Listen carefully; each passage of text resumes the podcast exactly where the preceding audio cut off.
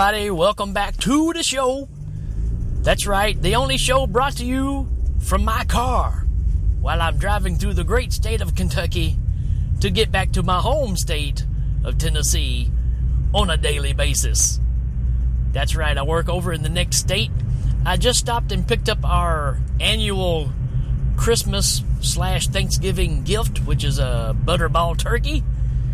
And, uh, got that in the back seat, and I'm on my way back home.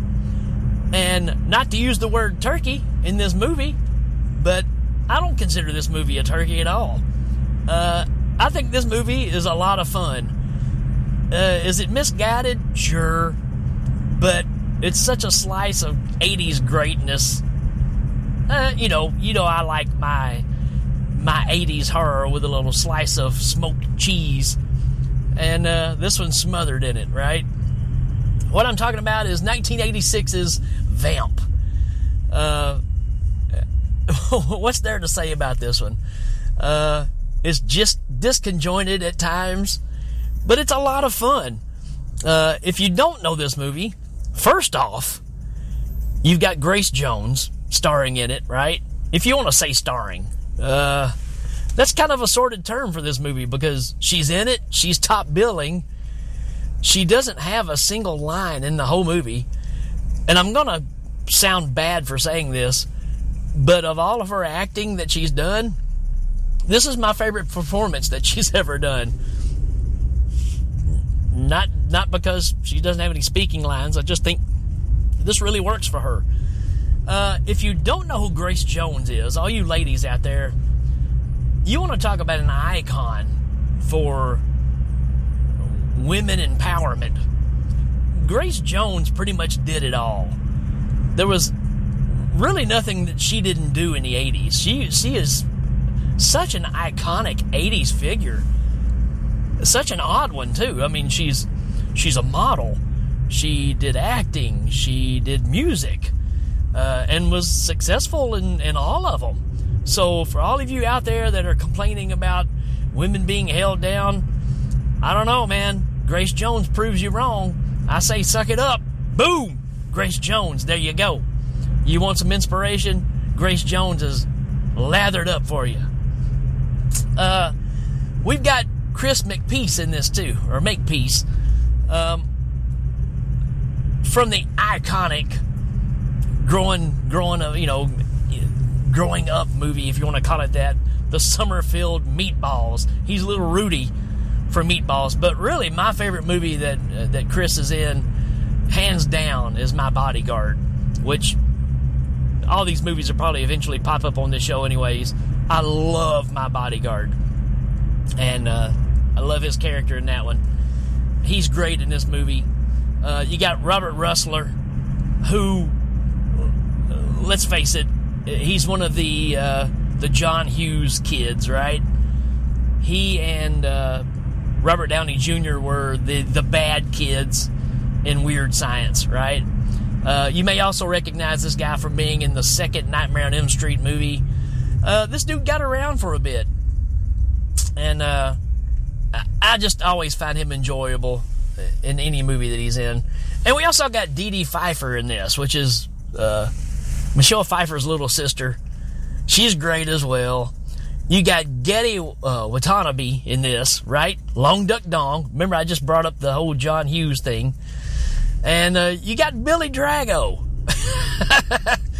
if you need a bad guy in an 80s movie, all you had to do was pick up the phone and call Billy Drago, and you had it. He plays the same character in every movie, but he does it so well. And that pretty much rounds out everybody worth talking about in this movie.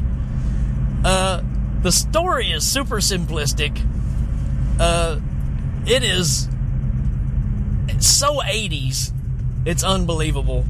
I mean, the storyline is these guys are trying to get into a frat, and in order to do so, they are challenged to get a stripper. how 80s can you get, right? So that's kind of what leads, you know, our, our guys to down this path. So uh, they're trying to get into the frat. They go down to a seedy part of town. They run into some hoodlums, which is Billy Drago and his bunch, and uh, trouble ensues. They go to this uh, this strip club to pick up a stripper, which Grace Jones is working at, and obviously she is more than meets the eye. Uh, the great play on words on there is with the word vamp. Kind of works both ways, but yeah, she's a vampire. Not to mention is she a vampire, but pretty much everybody in this town is. Um, this movie really is if you if you had to put it in, in some sort of terms it's it's like if you took a vampire flick and crossed it with a John Hughes flick because it has such a weird science kind of vibe to it it's got a uh, adventures and babysitting vibe to it all while being set in this underground un, under sea belly you know layer that is all these vampires. And what's cool about it is, yeah, they're vampires, but you know they're trying to make a buck, right? They they've got this business, and for all the problems that this movie has, there's some pretty genius ideas that really, I'm gonna say, got borrowed from this movie eventually. Um, so yeah, th- this has a very fun atmosphere to it. Like I said, very much weird science. I even really expected there to be a scene at the bar where they're sitting around just like in Weird Science, and the guys are just having fun with the the elder gentlemen that are at the club or whatever. It just has that kind of feel to it. Uh, there's some pretty good gore in this, pretty decent vampire effects that happens. Um, it just kind of gets lost in the shuffle after a while. The movie moves at a neck breaking speed. I mean, within 20 minutes, you're already at the strip clubs. This thing is flying with everything that's going on. And you basically have our two main characters, and they hook up with, with Duncan, which is Gedde Watanabe, and he's just, you know, he's a meal ticket. He's got the money, he's got the car, but he don't have any friends. So in order to be his friend and to use the stuff that he's got, they be his friend for a week. So he tags along. He's always hilarious. Uh, he says a lot of things that are pure 80s gems that obviously you couldn't say nowadays. Uh, I, I, love that he even sings, I'm in the mood for love simply because they're naked. so, uh, I don't know, man. Is this a great movie? No. Is it a good movie? Sure. Is it a lot of fun? Absolutely. Uh, there's a lot of just misdirection that happens. There's the whole mystery of is this stuff really happening? Is it not? You know, do people end up, you think, getting knocked off, end up coming back? There's just a lot of fun in this. Uh, my guess is this comes out in 86 so it's one year after fright night i really really feel like they were trying to cash in on the hit that fright night was. It feels pretty obvious. Um, some ideas seem a little rushed but overall the, the humor works. Uh, you could take this movie and Fright Night and Night of the Creeps and put them all back to back, and they're real similar as far as how they feel, how they move, and how they entertain. So I think that alone gives this movie credit.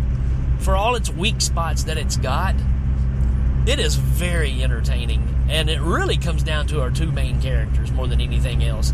And again, Billy Drago being Billy Drago. Um, You've got a lot of skin. Again, it's the 80s, right? So you're at a strip club, you're going to see a, a, quite a bit of nudity. But it's not as much as you would think it would be either. Lots of 80s music. You've got a lot of interesting lighting decisions. Somebody apparently was a huge Dario Argento fan slash Carpenter slash I don't know Michael Mann fan of lighting in this. You get a lot of two tones that are going on that are pretty neat. They're done really well. So I kind of have to give credit on that.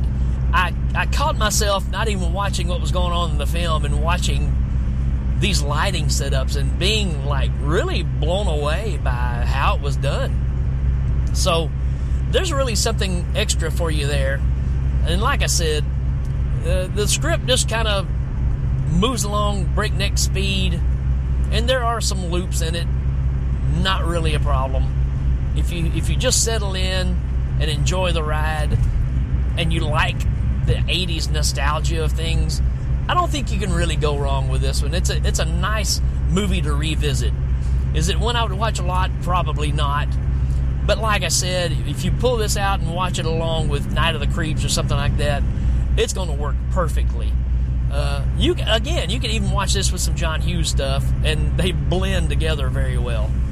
Um, you've got uh, some pretty awesome uh, last act stuff that happens here too, where you you kind of find out that Grace Jones is the culprit of everything here. She's pretty much the queen, and everybody has succumbed to her even the little girl that's living out on the street. You know, uh, there's there's a, a lot of uh, characters that are in this that you're not sure what direction you're going to go, so be ready for anything at any turn, right? I think that makes this kind of fun too. And not to give anything away, but it ends like you expect an 80s teen movie to end where after Grace Jones has let's just go ahead and say it comes to her end and she's basically a skeleton laying on the ground and the skeleton raises the hand like it's going to grab a rail and pick itself back up and it just shoots our heroes the bird and dies that's the kind of movie i'm talking about it's ridiculous, but it's fun. But it's not too ridiculous. It's not a Sharktopus or anything like that, right? Uh, again, I like I like my movies with a little slice of cheese here and there, and, and this is the right amount. Just goofy enough that you have fun with it. There's nothing wrong with having fun with a, a, a little scare flick, the roller coaster ride. I think this one delivers. Um, by by all means, not a perfect movie but still entertaining enough. I know a lot of people that are really big fans of this flick, and I get it. Uh, aesthetically, it, it, looks really good, and uh, and again, I really like a lot of the characters in this movie.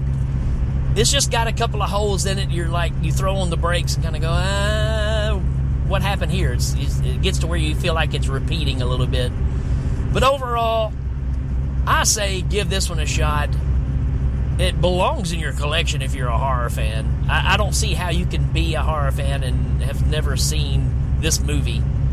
Uh, I don't think it's talked about enough. When you go back and revisit it and you see how well a lot of the stuff is executed, it's a pretty, you know, nice little gem of a film here. So, it's a pleasant surprise to revisit. So, give yourself the opportunity go check it out. It is on Tubi right now, so you can definitely go check it out. And that's it for this episode. Uh, oh, I did want to say, for all the weaknesses, again, I really think the idea of this movie has been borrowed. Uh, there's a there's another movie that follows up with this called Innocent Blood that I'm a really big fan of too. That I think possibly borrows an idea from this movie. The fact of the vampires are getting rid of the people that nobody's gonna miss, right? So it, it, it's it's a different kind of concept of they're kind of cleaning the streets, right? So if you're gonna get rid of people, get rid of the people that are the bad ones, right? Innocent Blood borrows heavily from that. We'll talk about that one too. But I'm also going to say there's a, a definite hint of uh, From Dusk Till Dawn in this as well. The whole bar scene, the vampires. It, it really, I'm going to say it kind of borrows from it. What say you? You can agree or disagree. Just let me know. But I'm glad that you took the time to check this out. And folks, we will check you out next time. Adios.